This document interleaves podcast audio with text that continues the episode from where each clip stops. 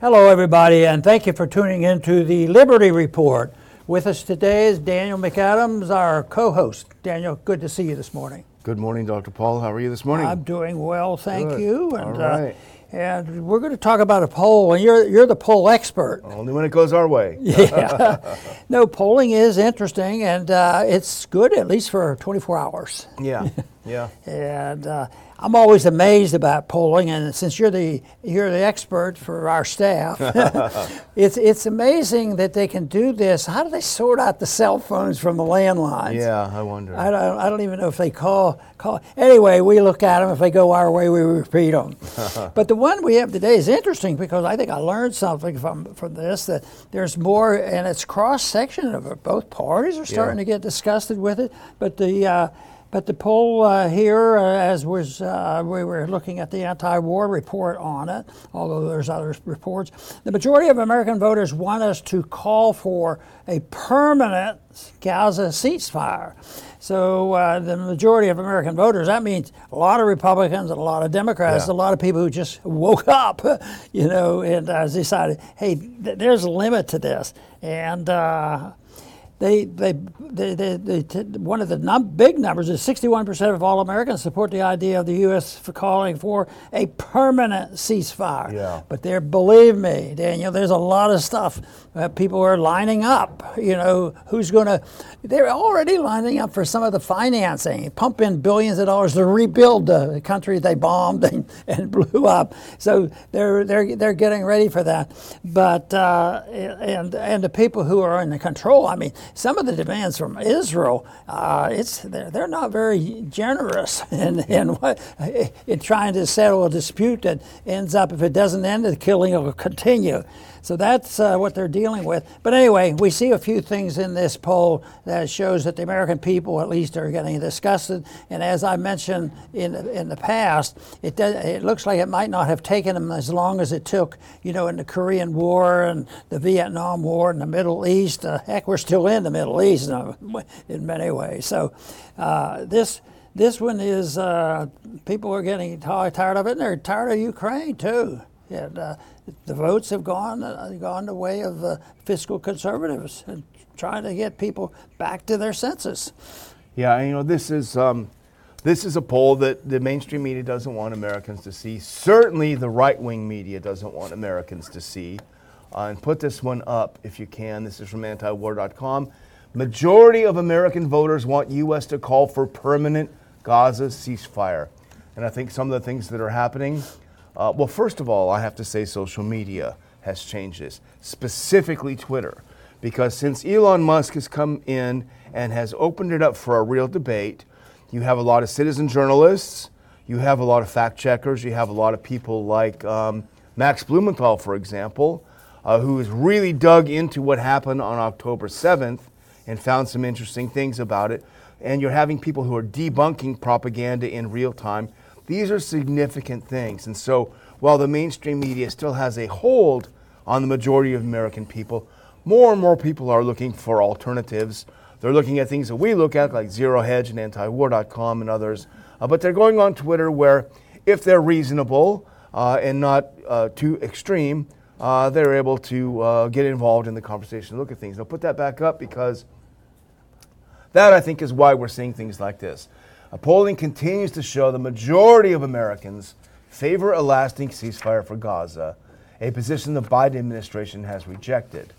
The latest poll from Data for Progress found that 61% of American voters support the idea of the U.S. calling for a permanent ceasefire in Gaza and a general de escalation of violence.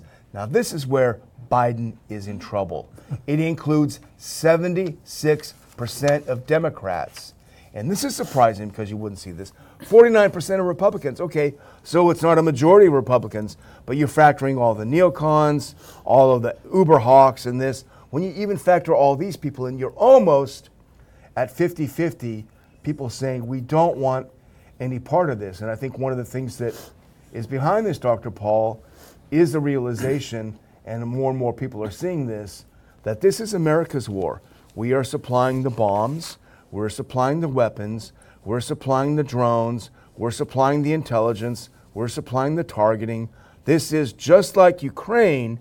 This is America's proxy war to a degree. Now, it's not an even fit, but our proxy war in the Middle East. We own this war, and I think a lot of Americans are saying no thanks. But what our leaders have uh, become dependent on is that this was different because we're going to avoid the body bags. And uh, Vietnam and other things, they would have tried to hide them, which they couldn't get away with.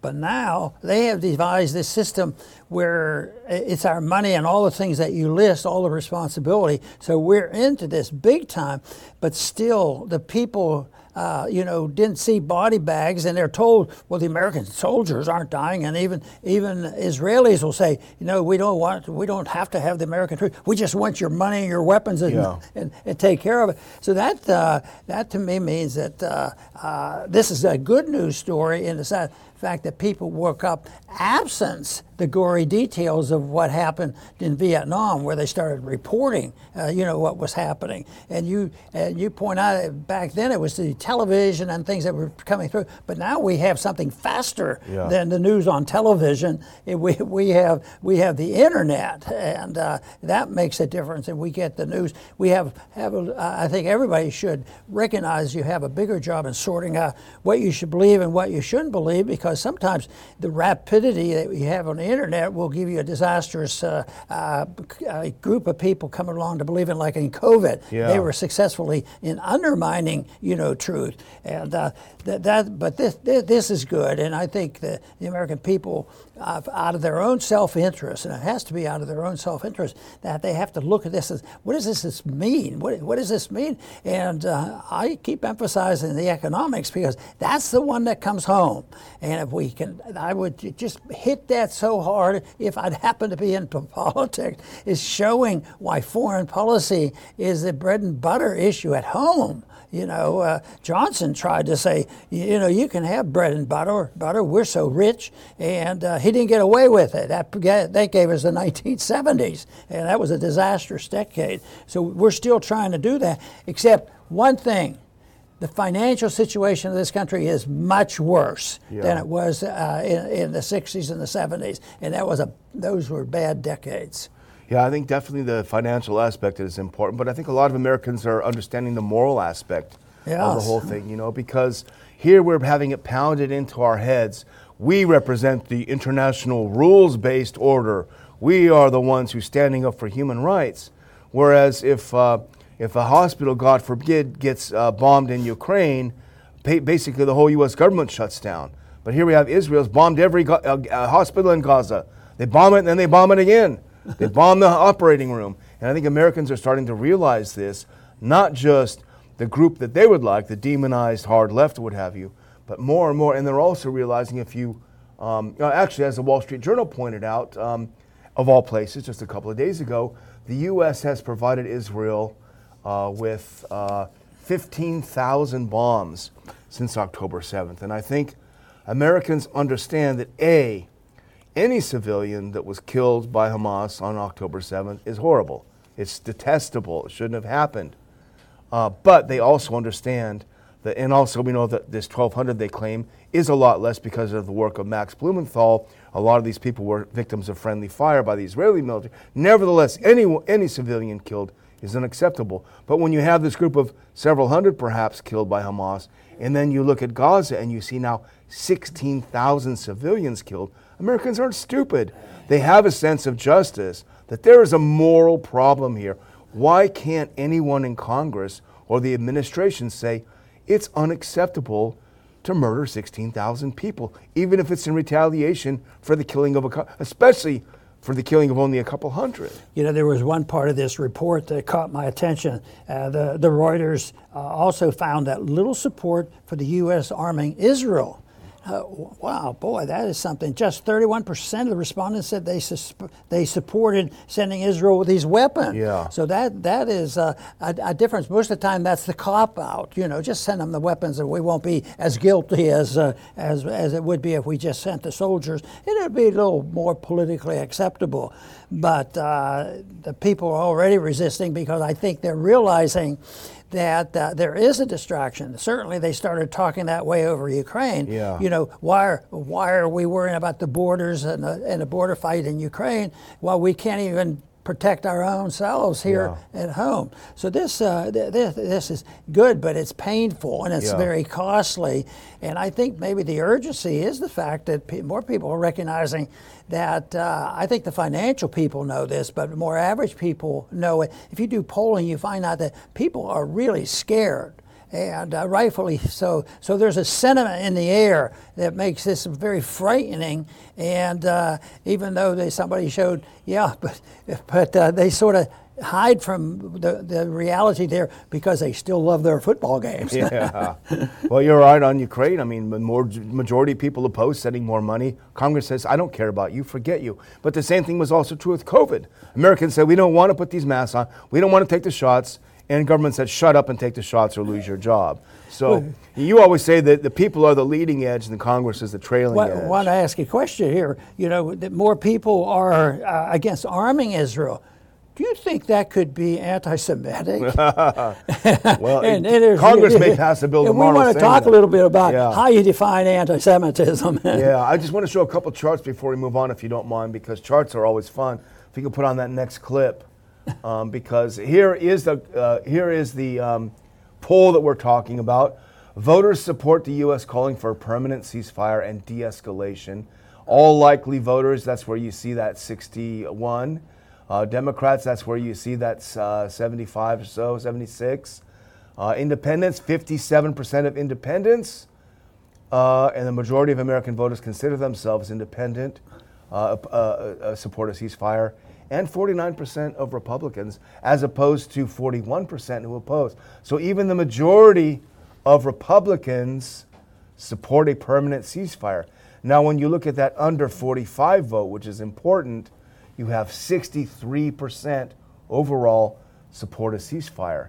And now the next one, uh, that you, uh, if we can put that next poll up real quick, um, this is uh, Americans who believe that military aid should be conditioned on human rights. Now, I know there's a our philosophical position is that there shouldn't be conditions on aid because there shouldn't be aid. But nevertheless, in the world of reality, interestingly enough, 63% of all American voters believe, hey, if you're going to give them some weapons, you better tell them to stop blowing up people in their homes. You know, we're getting sick of it. And that's 76% of Democrats say that. That's a big problem for Biden because he can't bring himself to say, Bibi, stop killing people. You know, he just can't do it. And the, the one other thing, I'm just going to reiterate what you say because a lot of people may poo poo this poll saying, oh, this looks like this isn't a major outlet. This sounds like a left wing outlet. But it does dovetail with, if you put that next clip up, uh, as you just suggested, Dr. Paul, it dovetails with a recent Reuters Ipsos poll, uh, which is a mainstream uh, polling outlet, no, uh, you know, very mainstream. It found that 68% of Americans agree that Israel should call for a ceasefire and try to negotiate. So yes, this other poll may be a left-leaning company. I don't know much about it. Nevertheless, it does dovetail with other polling that we're seeing. Well, it's that there's something that should bring it all together, and that is just the uh, the right to live freely in a free country and not always be paying for wars and all, all, all this thing that goes on, and that that I think is is so starting to show through. Uh, they that they, they realize that uh, uh, there, there is a limit to what what, the, what what we have to put up with. So I think this, I think some of this stuff is good, and people are realizing it. But uh, the whole thing is is understanding how the problem started, what the solution is, where is the pain going to go, because you just can't liquidate these trillions and trillions of dollars. That could- you know, I talk about trillions going up one in, in one year. It's, Yeah. it's not over t- three decades or something, or hundred years before you can get a trillion dollars. But now it's just totally exploding, and that's why people are so worried about what's happening. Yeah, rightly so. Well, the other, the next story is an update, really, because we've talked about it yesterday a little bit. They did a voice vote on this anti-Semitism bill yesterday, uh, and someone raised their hand and called for a recorded vote. So they took the recorded vote. I think it was last night. You needed two-thirds yes for a recorded vote on a suspension bill, which is what this was. Um, and if you put this up, it did pass, which is not a surprise. Um, House passes bill that states anti-Zionism is anti-Semitism. Now, this is a big deal because it's the first time something like this has passed, as far as I know, in Congress, making this statement that anti Zionism is anti Semitism.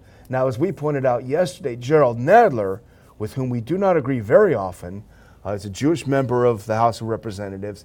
He went to the floor with a very eloquent statement. Whoever wrote this bill knows nothing about Jewish history because there is a strong history on the left and the right, so to speak, of anti Zionist Judaism. Uh, the people on the right, so called ultra Orthodox, uh, don't believe in Zionism because it's a political philosophy that they reject. And there are a lot of secular Jews uh, in the U.S. who are very strongly anti Zionist. Uh, and so essentially, what this bill says is hey, you guys are both anti Semites, but all of you, millions of you. And Jill Stein, who is the Green Party uh, candidate for president, we know Jill, she's a great anti war voice. She had a great comment on this vote if you put up that next clip. Now, she's on the left. She said, Congress says you're a bad Jew if you're not a Zionist. How anti Semitic is that? Which is pretty hilarious. She's basically calling out Congress saying, hey, you passed a bill about anti Semitism, it's an anti-Semitic bill in itself. You know, right. it's anti-Jewish. But you know, this makes me think of. I wonder if we could ever commit anything like this, and I think we do it routinely because if you, uh, in in the old days, a military uh, funding bill, we used to be able to get 15 people to vote with it, yeah. and even then, and as they do now, you don't support the troops. You're anti-patriotic. You're yeah. anti-American, and they translate that into you know getting the money and all. And this, in a way, is the endorsement endorsement of a, of a political idea and, and which direction Israel should go. And uh, therefore, uh, if you vote one way, they'll say, oh, you're, you're anti Semitic. And they won't give you any credit for using your brain yeah. and saying, well, you ought to reconsider your position, is what we should do. Well, the real deal about this bill, it has nothing to do with Israel, it has nothing to do with anti Semitism. Uh, what this bill is all about is Congress is panicking because of what we talked about earlier, because they are losing the American people. The American people are unenthused about this war. They need them to be enthused about this war because Ukraine's going to hell in a handbasket, which we'll talk about next. They need to cover the tracks of their last mistake. But Americans aren't buying it. There's a debate in America, there's a debate on Twitter, and it's not just confined to the far left.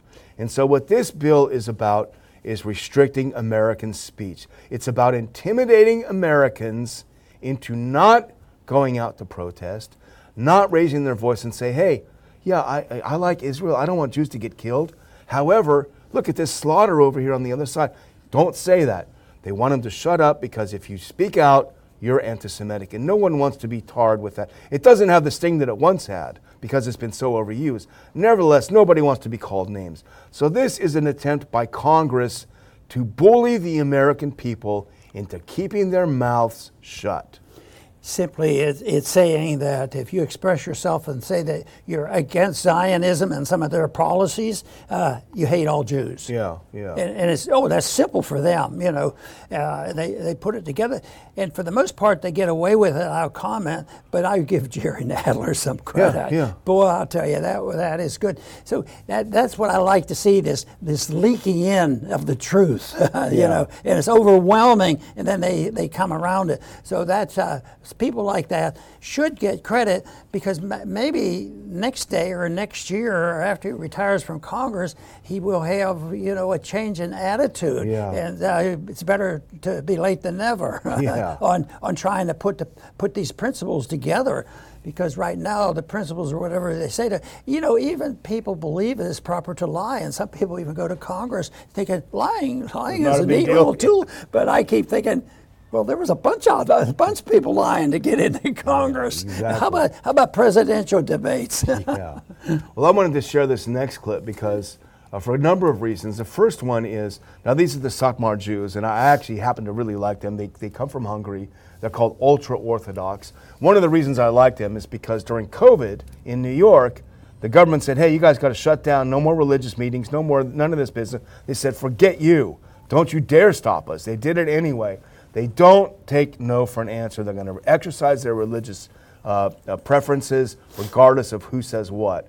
Now, here they are in New York. Uh, this is a gathering of 60,000. Just put it up before you play it. Uh, go. Uh, it's, I'm sorry. It's the first video clip.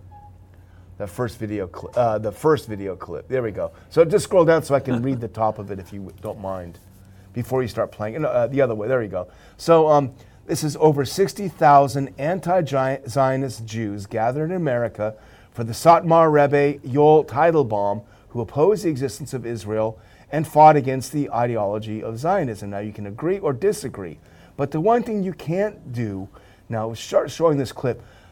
These are the Satmar Jews. You cannot call these people anti Semitic. Take a look at them. I'd love to be at this party. Check it out.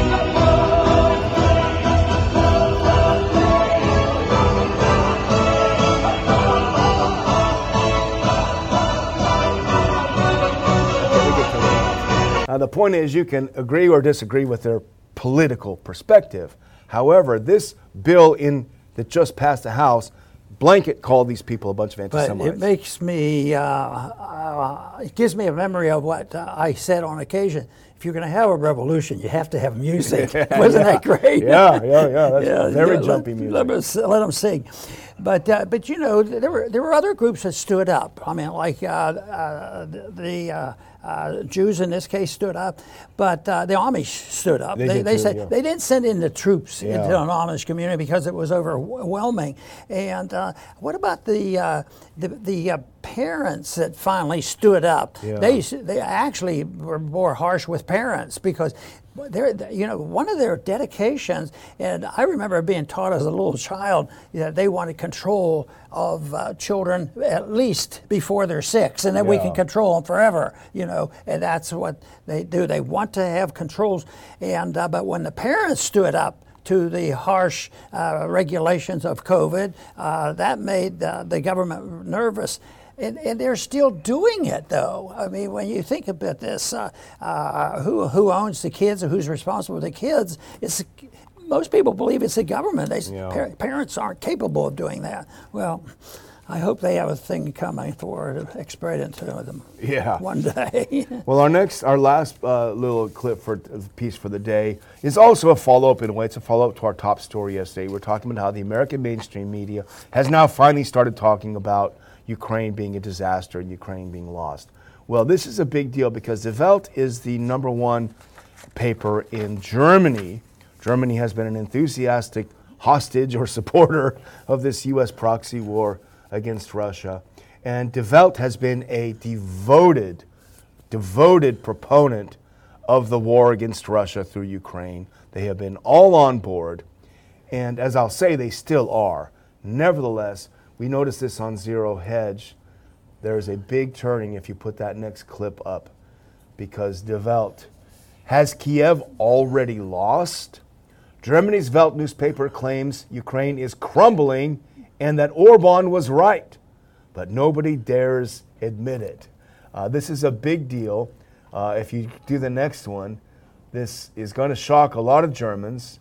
Um, but entitled Has Kiev Already Lost? The article describes Ukraine's military growing increasingly despondent to the point that the country's commander in chief admits there's a stalemate. From the article, winter's just around the corner. The counteroffensive seems to have failed. The Allies are weary. And since the beginning of November, at, or at the latest, Ukrainian President Zelensky has a new opponent who was not necessarily to be expected his own commander in chief.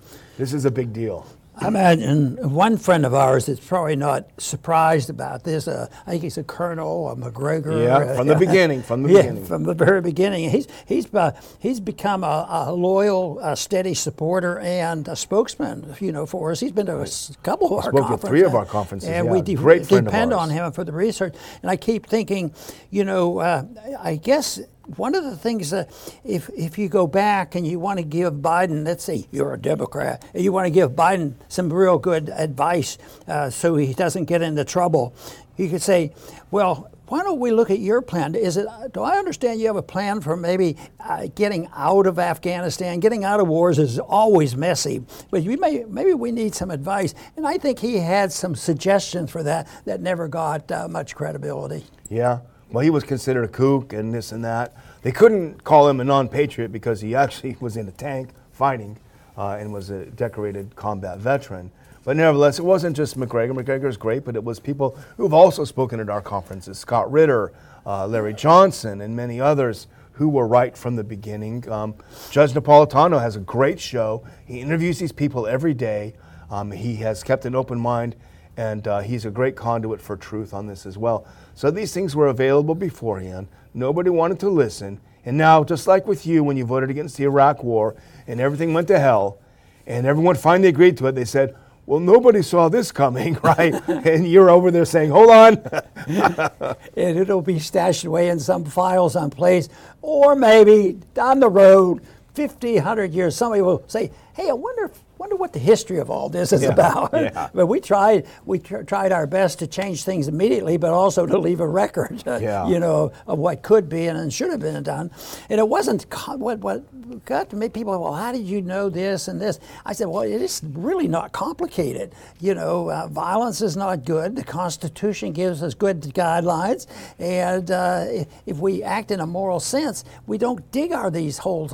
When you think about it, it just just, just really uh, depresses me when you think about, you know, after Hiroshima and Nagasaki, the war has ended. But the war was really only starting. That's when our empire was really got a boost. It, it might, might have been an infant, but it became a, a teenager, and then we've been working on that. Uh, that uh, uh, you know, you, you know, the empire, and it's ongoing. And we we still people people don't want to give up with that. Even though we see these and we report it when people are changing their minds, there's still a lot of people, at least the ones that the you, you, you know the Main Street media, they they get military people to do, to, to defend their position Yeah. and uh, look down upon people like us that would suggest a, another way of doing it. Yeah. Well, on Ukraine, we can't we can't let it go that Thomas Massie was on Tucker Carlson last night, and Massie, as to be expected, was spectacular. Um, he handled every question perfectly. Um, super well informed, unlike most members of Congress. Super well informed, super knowledgeable, and it was hard. I I was actually about ready to go to sleep, and I saw it, and I watched it on my phone, which I don't usually do um, but I couldn't turn it off. So we had a hard time. I found a one minute and 15 second clip of, uh, of Congressman Massie on with Tucker, and he talks about Ukraine here. And let's watch this exchange as we kind of close out, uh, lean toward the edge of today's show. This is such a great exchange. Let's, let's, let's listen to this. We've spent twice as much in Ukraine as we do on all of our roads and bridges federally in the United States. That is money that could have gone to double our infrastructure. Yet we're blowing up infrastructure that we're going to end up. Uh, uh, I hate this, but they're going to tell us that we have to rebuild it when this is all over with. it, it, the scale of this insanity is, is hard to digest, and they're saying we have a moral obligation. You're a bad person. You just heard the national security advisor say that you're a bad person if you're against this. But no one ever mentions that we have abetted the killing of an entire generation of Ukrainian men that will not be replaced it- it- to fight a war that they cannot win. They literally cannot win. We prevented a peace deal and we extended the war and we killed all these people. And so all the ones running around with their little Ukraine flag pins, they're implicated in that. Has anyone apologized? No, to support this money, you have to be economically illiterate and morally deficient. Those are both conditions of voting for this. Uh, because to say that we're going to grind down Russia, that we're going to deplete their own soldiers by expending the lives of Ukrainians, knowing that in the end we're going to leave them holding the bag, that in the end they can never prevail, they're not going to take back Crimea, we can even though we. I, we we- I could sit and watch this for a long time. he makes a couple of great points. One of them is familiar. We blow up their stuff, then we have to pay to fix it. They're already lining up. and the other, which is interesting, is the money we sent over the last year is more than we spend on the entire roads and bridges in the U.S. yeah, they're, they're all falling down. Yeah. If we didn't even have to bomb them, they're just worn out. yeah, exactly. so hats off to Thomas so, Massie. So sad. Yeah. You know, it's it's not brand new. It's not like we didn't have some uh, experiences in this country to know what's happening. But you know, it, the wars are generally like this. Yeah. You, you know, the ways and the killing going on, and uh, and yet this really sad part is is I think the people who orchestrate these wars, number wise, they're the ones who are in a very strong minority. Then they have control of the propaganda machine, the political machine, the judicial system, and uh, you know now it's the attack on freedom of speech and expressing ourselves, and yet yet we still we still and I am determined to look at the positive side to get people to say you can't throw in the towel. What would life be like if you say, oh, well, it's all it's all over, and just sit around and wait for them to engulf all of us? So. Uh, and, and I think, and the other thing that I, I do, Daniel, and you're aware of, is I like to get, uh, and we experience all the time, because I want to associate with people that are like minded. Not that they're, they're ro- robots and we just agree on everything, but like minded in the sense that there's a better way to go and discuss it and work out the details and why, and try to figure out why. I've always wanted to know why are they doing it? Why are they, what's their motivation? And uh, getting together with people like that, which we have done on numerous occasions in just our short history, uh, I find them very enlightening, and uh, I'm delighted with that because people are interested in it. And people will come long distances just to know that they're going to be meeting other people, and long-term friendships are oftentimes made at these conferences. So I think that uh, that is what we should concentrate on and use the facilities. And I keep thinking, well, how did the founders do this? How did the people who were rebelling against the biggest army in the history of the world, the, the British em- em- Empire? Uh, well, we, we, maybe it was, uh, maybe they were able to uh, persuade them and scare them, but they did it with pamphleteering. You know, and I don't even, they probably didn't have that great of cameras. They didn't have cameras to show 50,000 people gathering together. But the message, the ideas, the ideologies, and the principles that they were fighting for led to the revolution and the Constitution. So, and that happened, that was occurring under dire circumstances, and uh, it's pretty amazing that it, it worked. And uh, I, I, think that uh, we need confidence that ideas are important. It's the correctness of the idea which will determine the direction of our country. And I think that's what our goals here are at the Institute for Peace and Prosperity is get to the right ideas of what liberty is all about, emphasize that, and show people that if you care about peace and prosperity, that's the way to go. I want to thank everybody for tuning in today to the Liberty Report. Please come back soon.